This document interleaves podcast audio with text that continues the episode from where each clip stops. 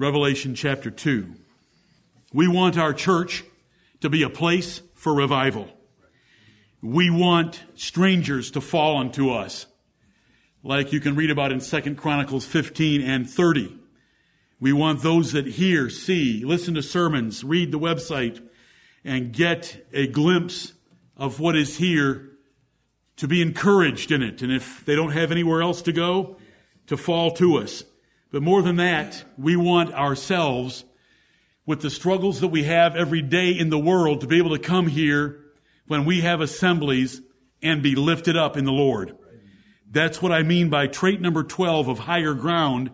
We want our church to be a ready, constant place for revival of our hearts that tend to slip away. We're prone to wander, as we just sang in that hymn, Come Thou Fount.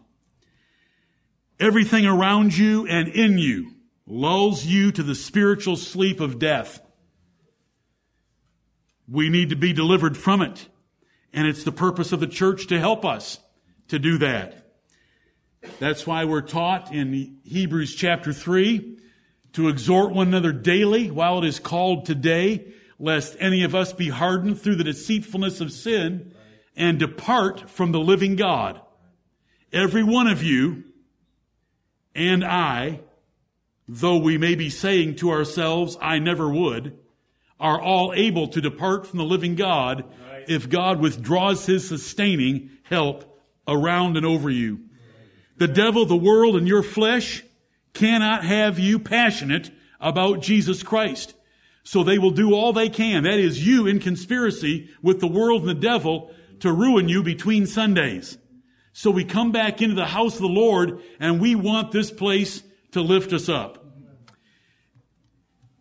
If your glorified King were to appear to you right now, you would hate any of your spiritual sleepiness. If you were taken to Calvary's hill and Calvary's tree right now, you would hate your lethargy. Right. But by faith, we should see them from the Word of God and by His Spirit.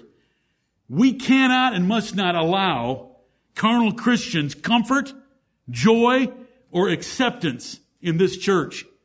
We want them to be uncomfortable so that they can find another church, because most other churches are made up primarily of carnal church members. And if they want to live carnally, then they can go there. But we want a place for revival so that before they leave, or before we have to help them leave, they can be revived. Right. They can be quickened. They can be saved. And so for each of us, there's hardly any subject less liked by most churches than this one of higher ground, that when we come in here, we don't want to rest as our goal. We want to be revived as our goal. We want to be uncomfortable, because we want to be convicted. We don't want to hear smooth things. We want to hear convicting and condemning things about sin in our lives. Brothers and sisters, we all default to lethargy, slothfulness, forgetfulness, distraction, routine, and ruts without the grace of God reviving us. All believers often need personal revival and restoration to full love and obedience. We want our church to always be that. Revelation chapter two, the Lord Jesus Christ in the red writing commends the church at Ephesus first in the first number of verses. And he lists nine good things about this church, beginning in verse two. I know thy works and thy labor and thy patience, and how thou canst not bear them which are evil. And thou hast tried them which say they are apostles, and are not, and hast found them liars. And hast borne, and hast patience, and for my name's sake hast labored, and hast not fainted. That is a good church. They hate those and cannot bear them that are evil, and they try false apostles and prove them to be frauds, along with the labor and the patience, and not feigning their works. and so forth, nine commendations. But verse four says, nevertheless, in spite of all that praise and commendation, nevertheless, I have somewhat against thee, because thou hast left thy first love. And here's revival. Remember, therefore, from whence thou art fallen. That is self-examination. And repent. That is confessing and turning away from your sins, foolishness, and love of the world. And do the first works. That's going back and doing the things that you did when you were the closest to the Lord and on fire for Him the most. You go back and do them again. Because it's in the doing that you get the feelings. You don't wait for the feelings to do. You do and get the feelings. It doesn't matter whether it's an earthly marriage between two people or whether it's our relationship with the Lord. We'll get the feelings by doing what we ought to do. This is revival right there. And it was needed even by a church that Paul started just a few years later that could be commended for many things, but they needed to be revived. They needed to have their passion restarted. They needed to come back to life, as it were.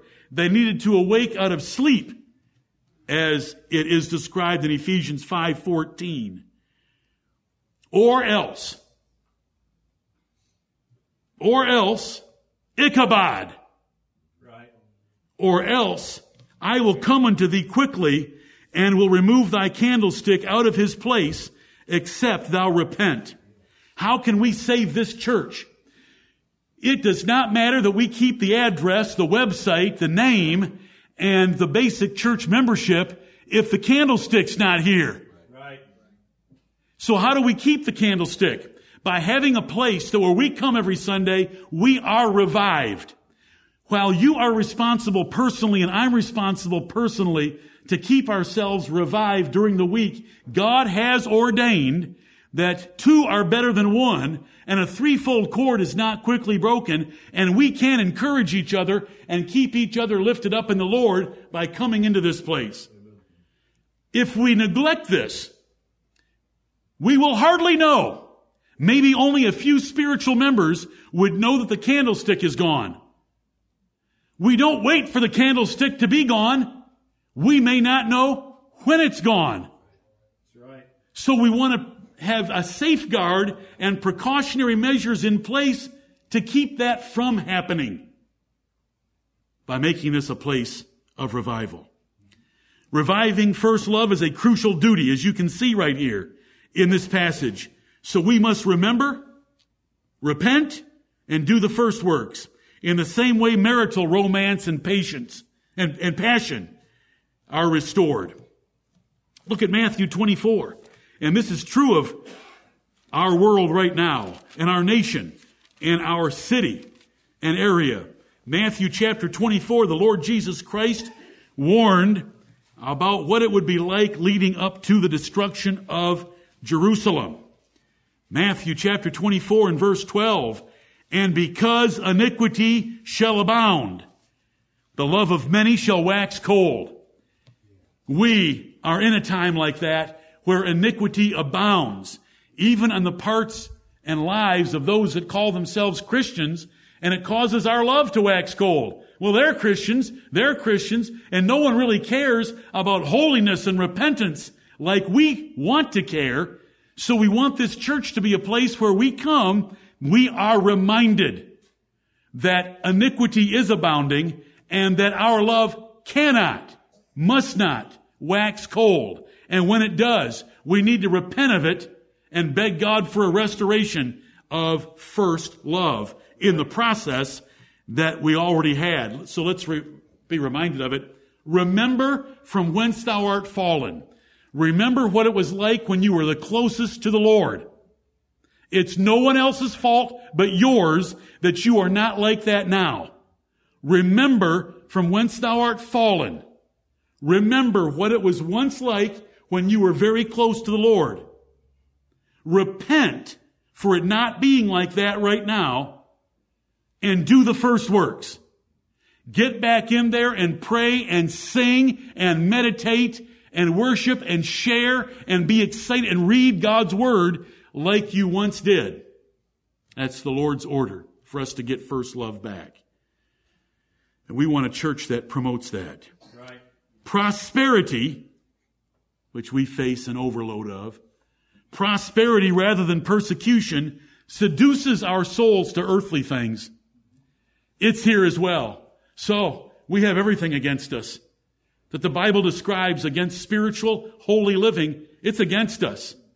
We want this church to be a place where we can come not just for a refuge of rest, but more important than that, a place for revival, that we will be lifted up in the things of the Lord and go from this place renewed and committed, exhorted and charged to live for the Lord Jesus Christ.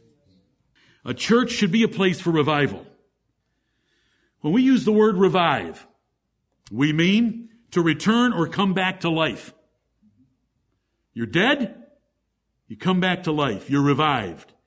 To regain vital activity, the activity of life after being dead, to live again, to resume courage or strength, to recover from discouragement or depression.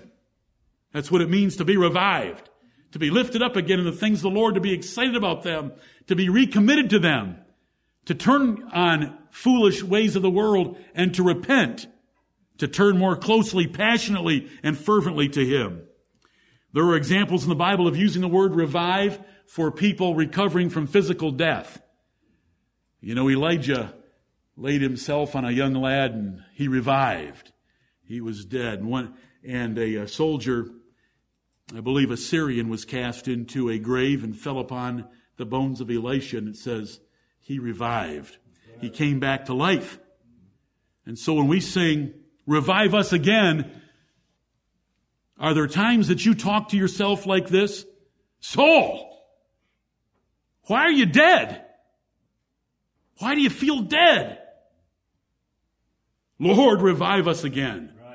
Bring us back from that feeling of deadness toward the things of the Lord. Your flesh hates Jesus Christ, period. Your flesh hates the Word of God, period. Your flesh hates anything that the Bible wants you to do, period. Always, powerfully. It's built into you. You have a default to that. The world is constantly enticing us to do things contrary to God's Word. It constantly sets before us in various ways, and I'm not referring to the program, the lifestyles of the rich and famous. It's constantly, and the devil is throwing darts of doubt at us.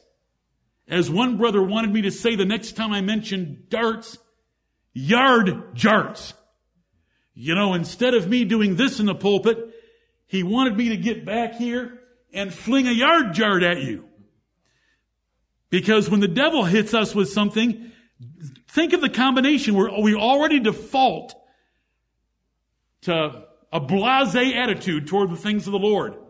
And the world is constantly in that direction, and the devil is able to get us at a close personal level and send fiery doubts and darts against us. So we need this church to revive. Jesus and His gospel are too important, and life is too short to be comfortably content.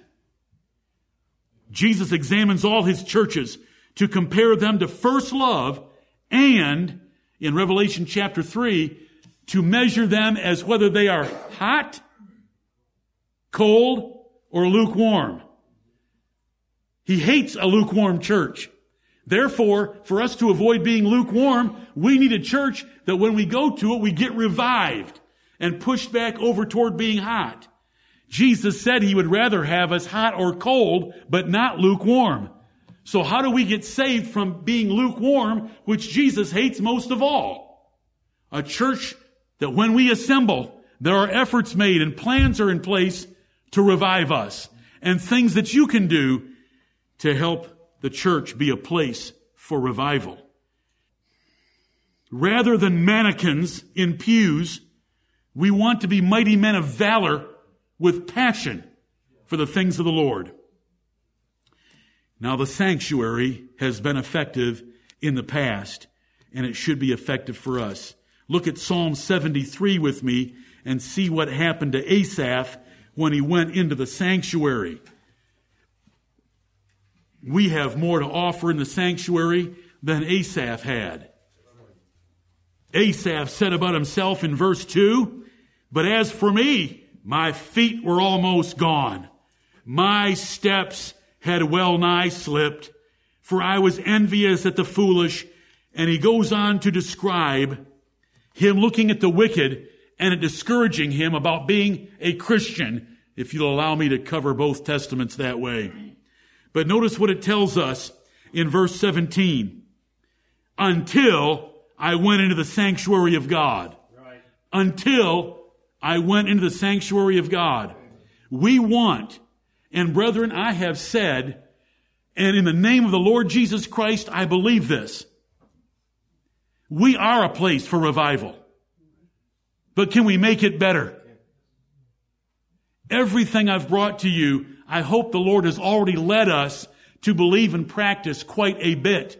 But every point, every trait, can we do it better? Because if the Apostle Paul were to address us, he would press us to abound in these things more and more. Until I went into the sanctuary of God, he went to church. And what happened to him at church? Then understood I their end. A man got up that I otherwise wouldn't want to be a friend of and preached God's word to me, and I realized that there is going to be a great reversal of fortunes coming very soon. And so all of a sudden he's condemned by what he heard, and this is Asaph speaking after being to church in verse eighteen, "Surely thou didst set them in slippery places. Thou castest them down into destruction. How are they brought into desolation? As in a moment. They are utterly consumed with terrors. As a dream when one awaketh, so, O Lord, when thou awakest, thou shalt despise their image. Thus my heart was grieved, and I was pricked in my reins. So foolish was I and ignorant. I was as a beast before thee. Nevertheless, I am continually with thee. Thou hast hold on me by my right hand. Thou shalt guide me with thy counsel, and afterward receive me to glory." He had forgot all those things. They're not going to be in the Greenville News. They're not going to be at Greenville Online. They're not going to be in the New York Times. They're not going to be in Sports Illustrated. They're not going to be on E S P N Sports Center. They're not going to be anywhere. You're not going to go to work and be reminded tomorrow. But we come into the house of the Lord. There's a great reversal of fortune coming. And let's live for Him. And you know, we slip. Then we come back into the house of the Lord on Wednesday night. Then we slip. We come back into the house of the Lord. You know, by God's grace and by God's strength and by God blessing us to keep all of these traits, hopefully we will not slip as much between assemblies. But when we come in here, we want everything designed for the glory of God and for the revival of saints and conversion of sinners. Look at twenty-seven four of Psalms. Psalm twenty-seven four, "One thing have I desired of the Lord, that will I seek after, that I may dwell in the house of the Lord all the days of my life, to behold the beauty of the Lord, and to inquire in His temple." We want to come into the house of the Lord to behold His beauty, and for it to keep our priorities correct, that the Lord is the most important thing in our lives. And so we come to church. Look at Psalm sixty-three. David knew and Asaph knew about the power of the sanctuary. Psalm sixty-three, verse one. "O God, thou art my God. Early will I seek thee. My soul thirsteth for thee. My flesh longeth for thee in a dry and thirsty land where no water is." Do you ever feel dry? Do you ever feel thirsty? Do you tell the Lord, "Lord, I don't know what's happening, but I do love you, and I want to love you more than anything, but I feel so dry, weak, carnal, cold, worldly, dead, asleep. Revive me." "O God, thou art my God, early will I seek thee." Verse two, "To see thy power and thy glory, so as I have seen thee in the sanctuary." Amen. What do we see in the sanctuary? The power and the glory of God in the face and person and works of the Lord Jesus Christ. So we come in here to hear those things. and a born-again child of God with the Spirit that is prepared, that has humbled themselves, that has examined themselves, confessed their sins. They come in here and hear a song about the Lord Jesus Christ. They hear a psalm. They hear a sermon. They hear conversation. They are revived in the sanctuary about the glory and power of God. Look at Psalm sixty-eight. I'm just giving you verses to show that a church should be a place for revival. Somebody might say, yes, but you're using the Old Testament. Correct. I hope you've read Paul's epistles. As it is written, as it is written, as it is written, as it is written. Of course, they don't disagree with each other. It's just a different form of worship. But the church where we go together should have the same effect. It should revive us. Yes. Psalm sixty-eight, verse twenty-four. They have seen thy goings, O God, even the goings of my God, my King, in the sanctuary. We want to see the goings of God when we come in here. We want to see God. We want a vision of Him. We want a vision of His works, His greatness, His glory, His power, His deliverance, so that we can have hope and be revived when we leave the place. You know, it says in Luke chapter five and verse seventeen about the Lord Jesus Christ that the power of God was present to heal. Amen. It's a very precious ver- look at it. I want you to see it. It's going to cost me a minute. It's going to cost you a minute, but it'll be worth it. Luke chapter five and verse seventeen. Luke five, seventeen. And he withdrew himself into the wilderness and prayed, verse sixteen.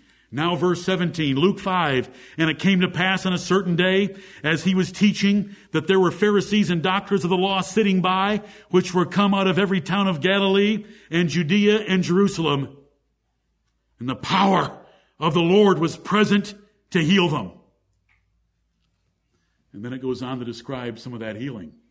You know what? When we come in here, I want the power of God present to revive us. Right. What is that power? It's the power of the Holy Spirit, unfettered, because we've confessed our sins, we've examined ourselves, we've prayed for His blessing, we've prayed for the spirit of revival before we even get here.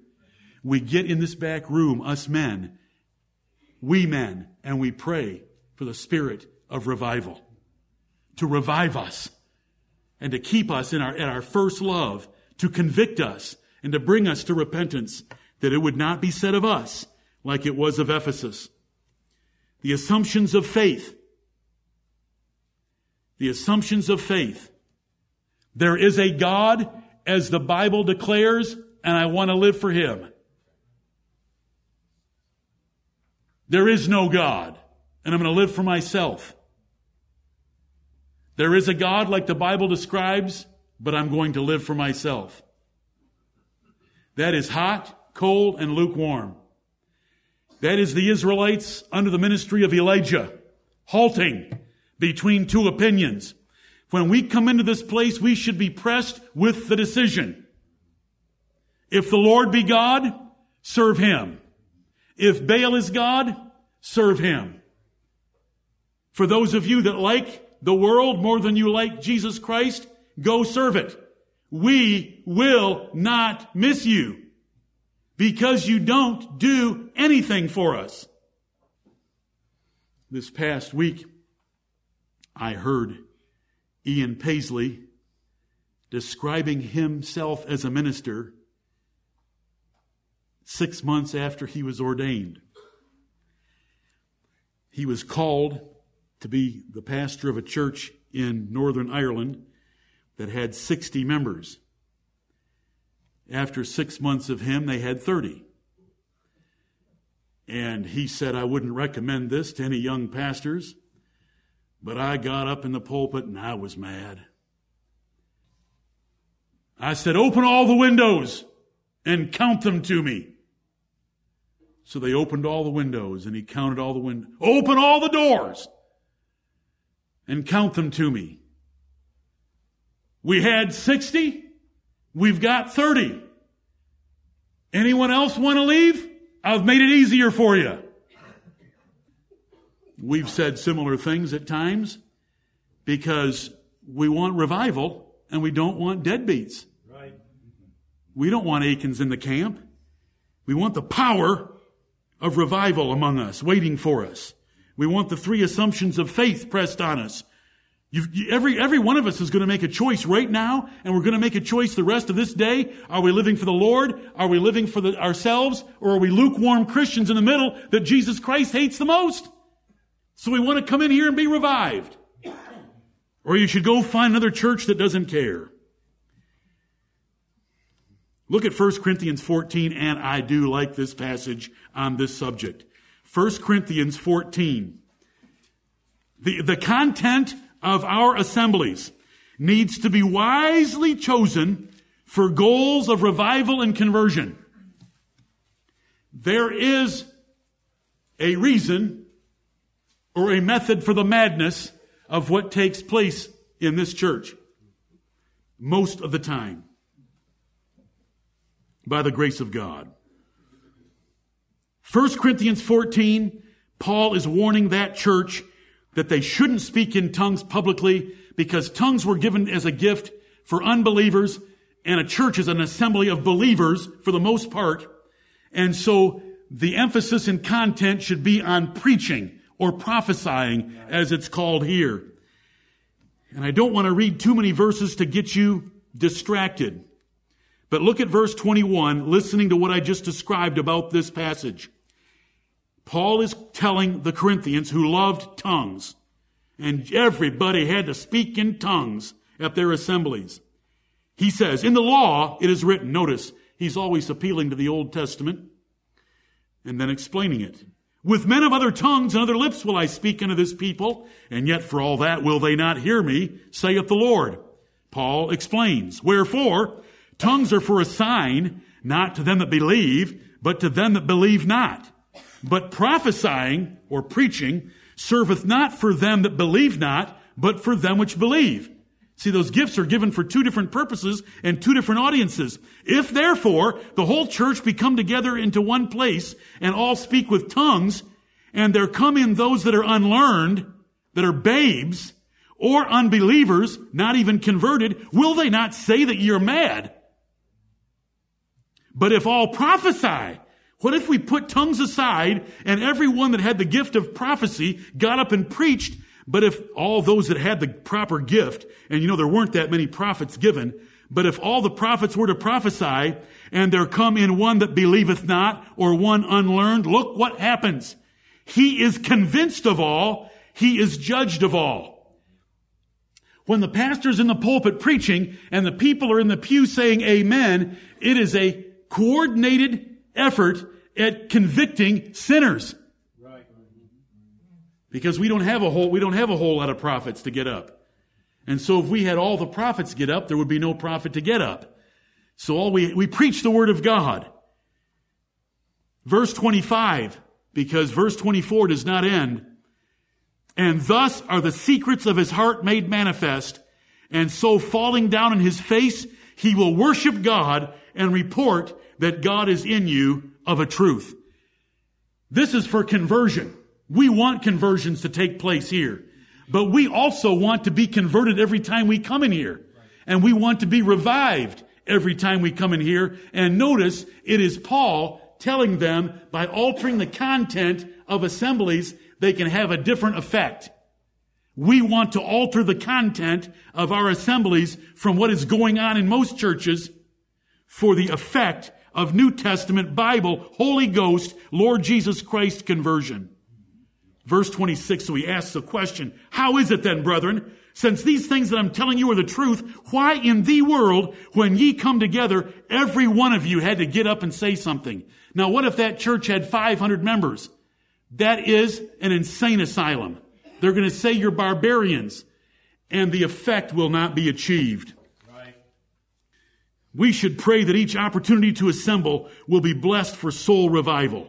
Our own, those sitting around us, and sinners that God sends us. Revival's taught in both Testaments.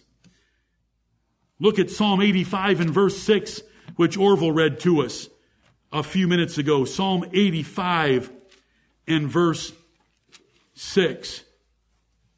Wilt thou not revive us again, And here's the reason why we pray for revival, that thy people may rejoice in thee. Wilt thou not revive us again, that thy people may rejoice in thee? We want to be a rejoicing church made up of rejoicing souls and happy families because God's revived us. And so we want to ask him, will you revive us this Sunday, Lord, so that we can rejoice in your mercy and in you? Help me keep my family. Bring the power of the Holy Ghost to fill them with the joy of the Christian faith and of the Lord Jesus Christ, that we can have a happy family. Revive us. It's been a whole week, Lord. I'm like a bullock, Lord. I hope that you got Jeremiah thirty-one. I'm like a bullock, Lord, that's unaccustomed to the yoke. I'm a wild man, Lord. The Lord loves that prayer. His bowels are troubled for that man. He will refresh. He will deliver the man that will admit what you are by nature and that you have not lived passionately and fervently for the Lord all week. So we pray for it. This, it's taught in the Bible. We could turn to other places. You know the book of Haggai. I've preached it a number of times in my life. Haggai, chapter one, verse five. Chapter one, verse seven. Chapter two, two cases. Consider your ways. When we come in here, we don't want people to be able to leave that we're not presented plainly with consider your ways. By opening up the Word of God and putting that mirror up where we can all look in the mirror of God's Word and see the blemishes in our lives. Because we want to revive our souls toward Him. Now Adam read us a great verse. Ephesians chapter five and verse fourteen. Ephesians five and verse fourteen. And you know, I speak to you and I speak about myself as if we do go to sleep at times. And if we are nearly dead at times. But you know what? The Apostle Paul said that. David had so many psalms written about him being discouraged. Why art thou cast down, O my soul? Talking to himself. Why art thou cast down? I shall yet. He knew he was going to get back to the house of the Lord, and he would again be in a happy company of people on Holy Day, the Lord's Day, going to church. Psalm forty-two, Psalm forty-three, and other places in the book of Psalms. Ephesians, chapter, you know, this is the church of Revelation two that lost their first love. This is Paul's church. We go to chapter one because we know that they were elect of God. We go to chapter two because we know they were born again. They were no longer in trespasses and sins, blank. They were no longer dead in trespasses and sins. All we have to do is work our way over to chapter five, verse fourteen. Right. Wherefore he saith, Paul quotes out of Isaiah sixty generally, awake, thou that sleepest, and arise from the dead, and Christ shall give thee light. We want to come in here and admit that we're sleepy to the Lord. Admit that we feel dead. Oh, we do everything in our power to prepare. We do everything in our power to participate. We do everything in our power to pray. Then we come in here and we expect a blessing. We expect a blessing that Christ will give us light. We awake from our sleep. We arise from the dead. We get up on time. We prepare on Saturday nights. We come in here eager, expectant, praying, Lord, speak to me. I'm a mess by nature. Help me. This is the church of Ephesus. Awake, thou that sleepest, and arise from the dead, and Christ shall give thee light. We never intend by the word revival that emotional, superficial, sensual-driven excitement of the flesh. Your foot tapping to a lively campfire song that we might be singing in here is not even second cousin to revival. Right. It's just that we need to learn how to sing that song like our German Baptist brethren. Three times as slow, Our German Baptist brethren are very, a very conservative group of Baptists. And they sing their songs, to, they slow their songs down to where you can't tap your foot. That is their method of how to pick the speed of a song. I have sent one of those songs to you on a couple of occasions, and I enjoy listening to it at that speed because I can think about the words. My body does not get involved. Now, when we sing Victory in Jesus in here, I'll bet three quarters of you are tapping your foot. There's nothing wrong with tapping. I haven't found it yet. Haven't looked very hard either because mine's tapping right along with yours. But that isn't revival. You know, as soon as we admit that maybe a little bit of that is good for revival, guess what we're going to have up here in this platform next Sunday? Enough, enough amplified power to rock your spleen. We will change your heartbeat. But that isn't revival. A syncopated beat and sufficient amplification will make anyone think they're in a revival. Especially with crowd psychology of a couple thousand people around you all standing on their feet with their hands in the air. And all of you jacked up on Starbucks coffee that was supplied by the church in the lobby. Smoke and strobes. You'll feel like you're having a... Re- You know, if I was to give in to it, the Who can put me in a revival in about ten seconds. That's the name of a rock group from England, for those of you that are wondering why I'm speaking in circles about Who. We can have revival. We can have Holy Spirit revival. Right. We want Holy Spirit revival. Coming in here, seeing the holiness of God, measuring ourselves against our past relationship with Him, knowing that we fall short, being convicted of our sins, being convicted of worldliness, being convicted of a lackadaisical approach to the Lord.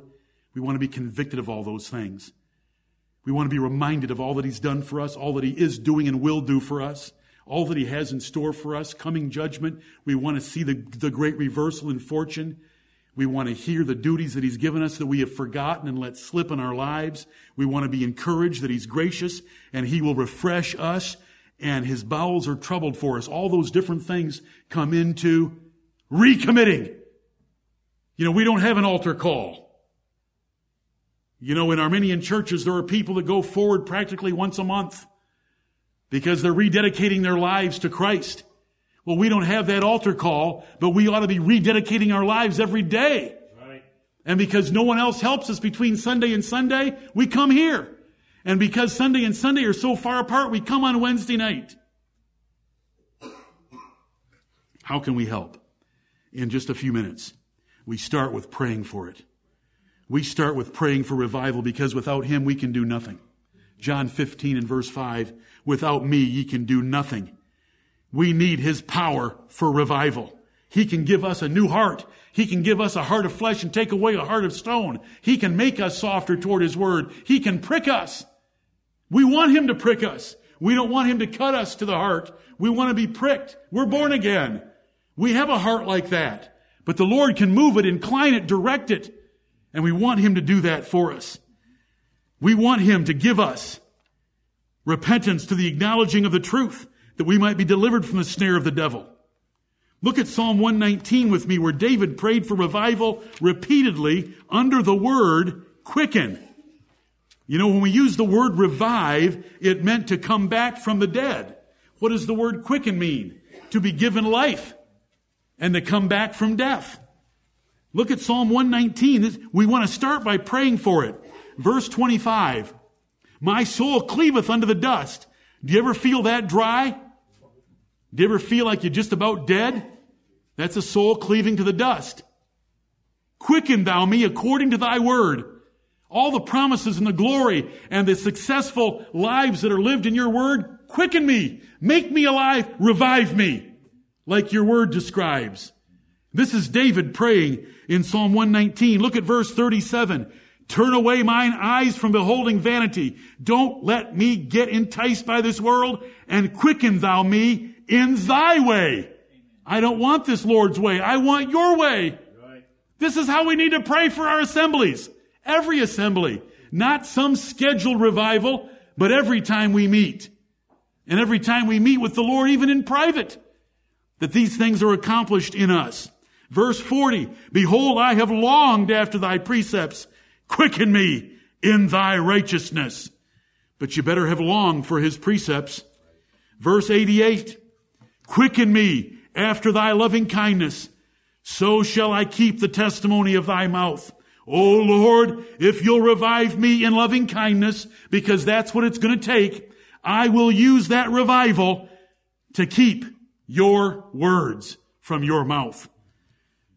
And we could keep reading. It goes all the way, you know, let's see, one, two, three, four, five, six, seven, eight, nine, about nine in Psalm one nineteen, three other Psalms, Jeremiah thirty-one that I read to you. It is something to pray for.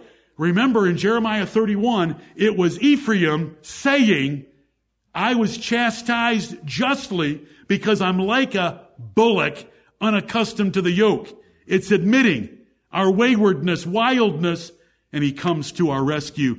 But while we're saying, Lord, I'm pretty wild, but I want to be turned. Turn me. Turn me. My prayer at the end of the first assembly was for our sovereign God to take charge of us. He already has. But in a way of practical redirecting us, to direct us away from the world as David and others prayed, that he would take liberties with us and exert all of his mighty power on us to direct us more toward him and to revive our passions toward him, because if the truth be told, we need it. We need it. Look at verse thirty-six about telling God to work over our hearts. Psalm one nineteen, verse thirty-six, incline my heart unto thy testimonies and not to covetousness. That is asking the Lord for some heart surgery. That's asking the Lord for heart manipulation. Direct my affections toward these things in this thirty-sixth verse, your word, thy testimonies, and direct my heart and its affections away from the things this world has to offer that we covet after. Beautiful. Beautiful. Let's pray for that. What if our whole church, before we even get here for services, is praying for revival? It is not the volume level of the preacher.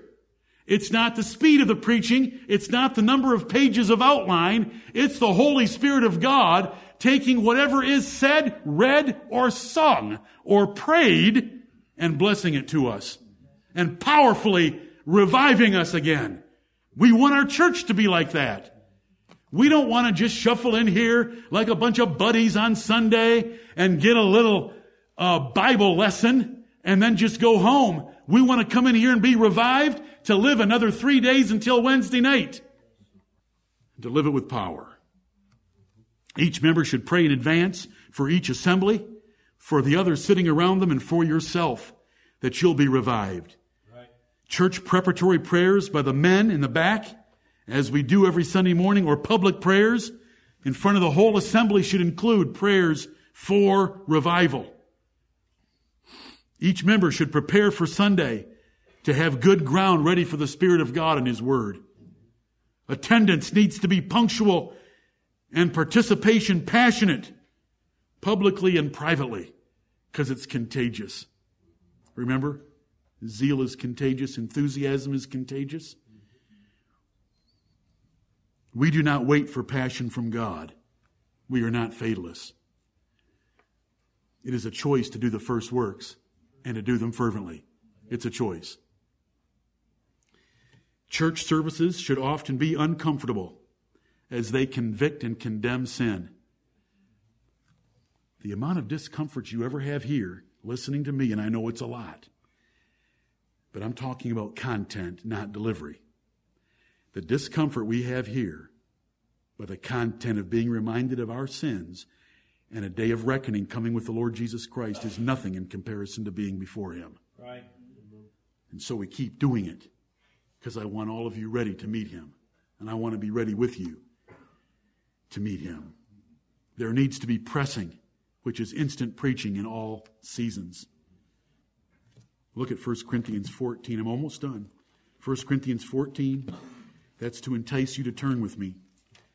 First Corinthians fourteen. It was assumed that in assemblies of God's children, there was a response from the audience. Now, for you poor Presbyterians, I won't even finish that sentence. First Corinthians fourteen, sixteen. Verse fifteen has said we need to pray for the, with the understanding, and we need to sing with the understanding. Knowing what we are saying, praying, and singing is important. Else, verse sixteen, or we're going to have this problem. Else, when thou shalt bless with the Spirit, but you're not doing it with the understanding, you're saying something in another tongue, how shall he that occupieth the room of the unlearned, the babe, or the person that doesn't know that language, say amen at thy giving of thanks, seeing he understandeth not what thou sayest? Right. Both testaments, the people said, amen. Right. And the apostle would argue from it. It was such a strong habit among the people of God that Paul could argue from it. If you have services in another language, how will someone that doesn't know that language or a babe in Christ even know when they're supposed to say amen? Because it is contagious in an assembly where there's a lot of men and women saying amen to when a blessing is made or a statement is made. Because the apostle would tell us, go back and look at the law. It was very strict on how men and women were governed in assemblies, but there were services where the priest would read a statement of condemnation. Cursed be every woman that approacheth unto a beast to lie down thereto. And all the people said, amen. Amen. That's how they had church services. When Ezra got up on the pulpit and opened the Word of God and blessed the Lord, all the people said, amen. Right. That is contagious in a room.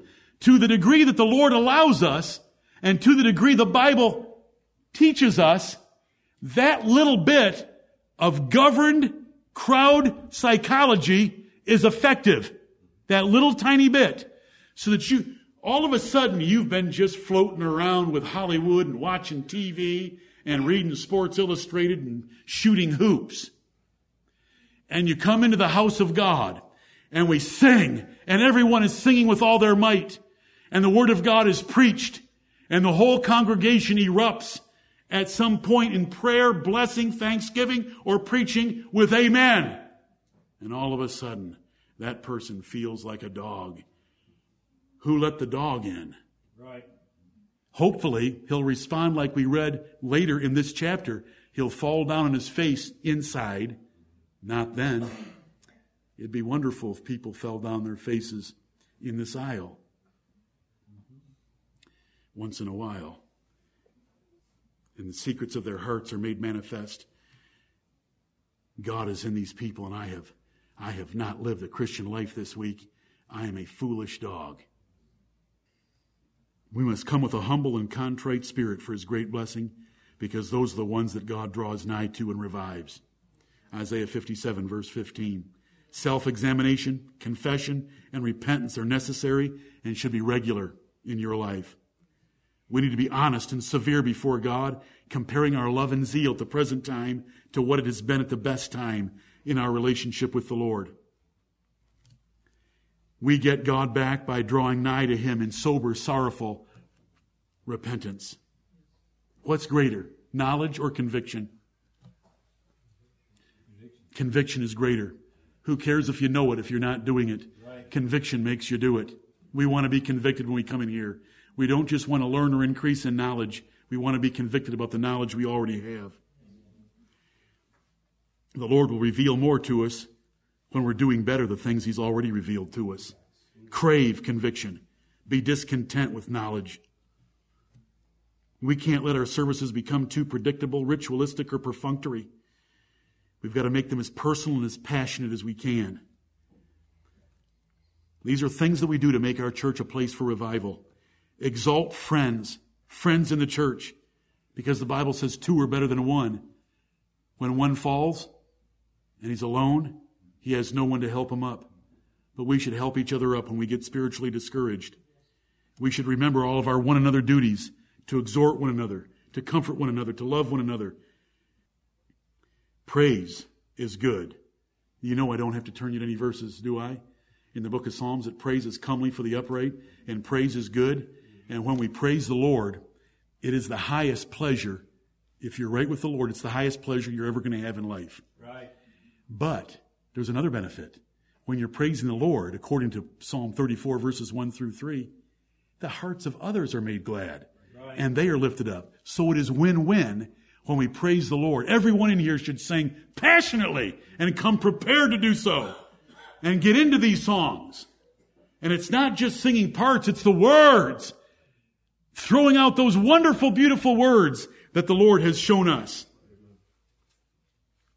Eric, when you picked "'Twas with an everlasting love" last Sunday before the Lord's Supper, oh, that was perfect. I don't think we have that on our website. It should be on our website, on YouTube, Joel. It should tweet that thing. Get it out there. That those the words in that song are different from any other song. I'm, there's some other good ones, but I'm just off on that one right now. It was perfect timing.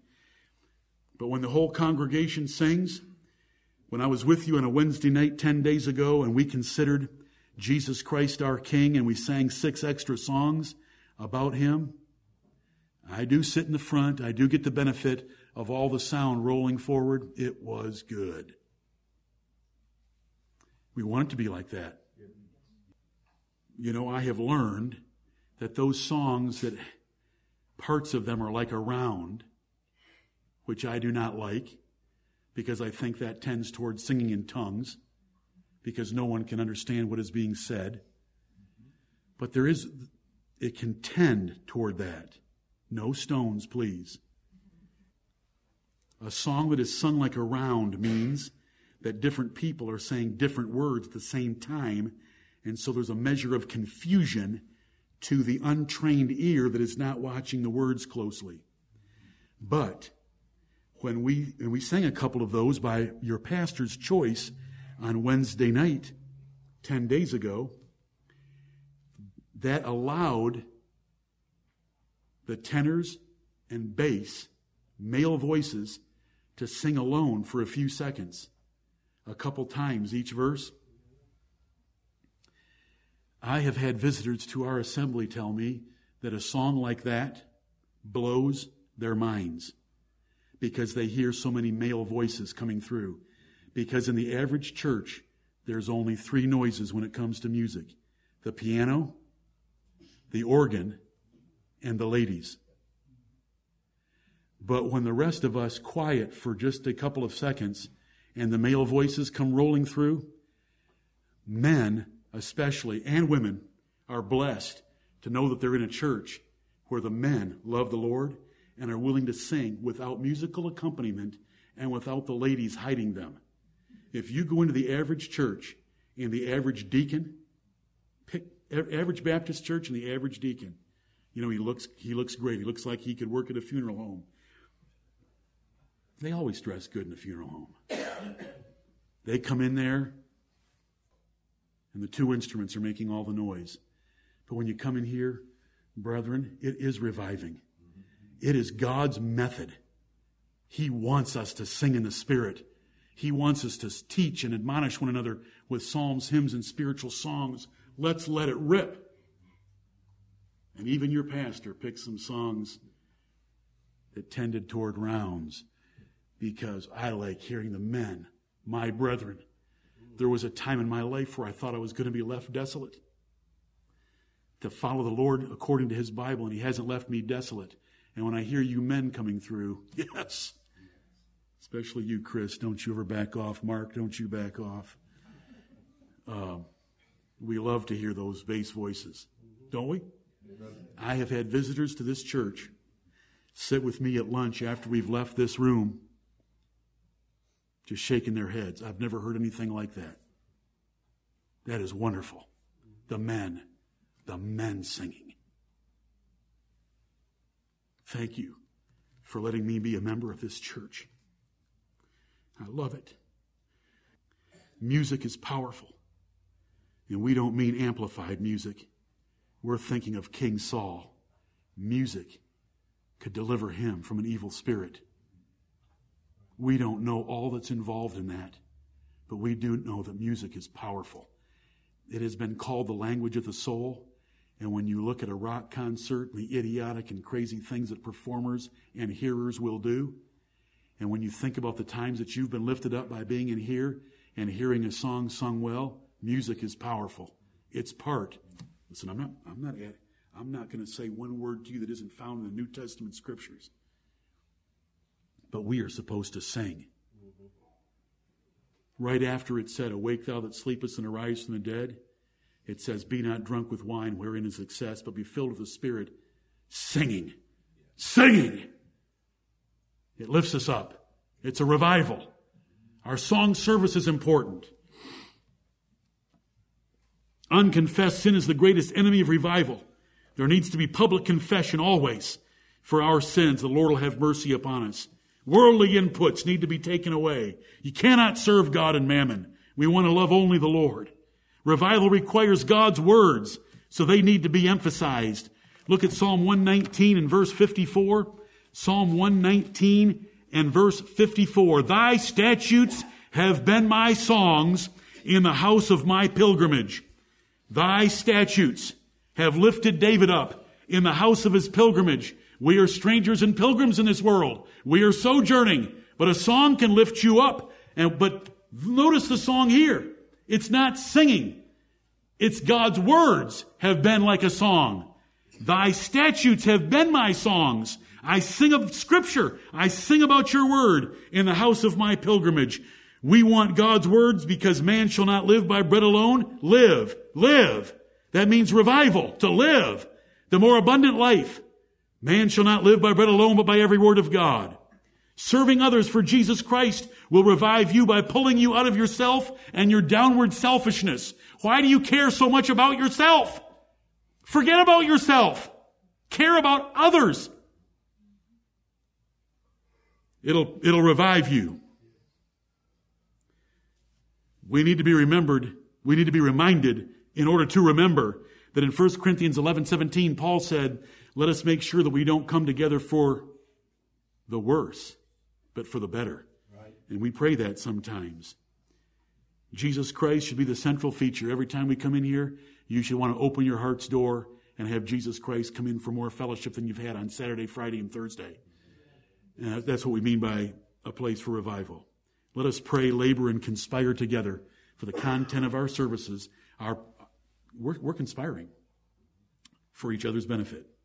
We're conspiring that we're going to pray in advance, prepare in advance, participate with all our might, and that we're going to adjust the content according to God's word the best that we can to revive every one of us every time we assemble. And whoever else happens in among us and gets revived along with us, all glory to God. Amen.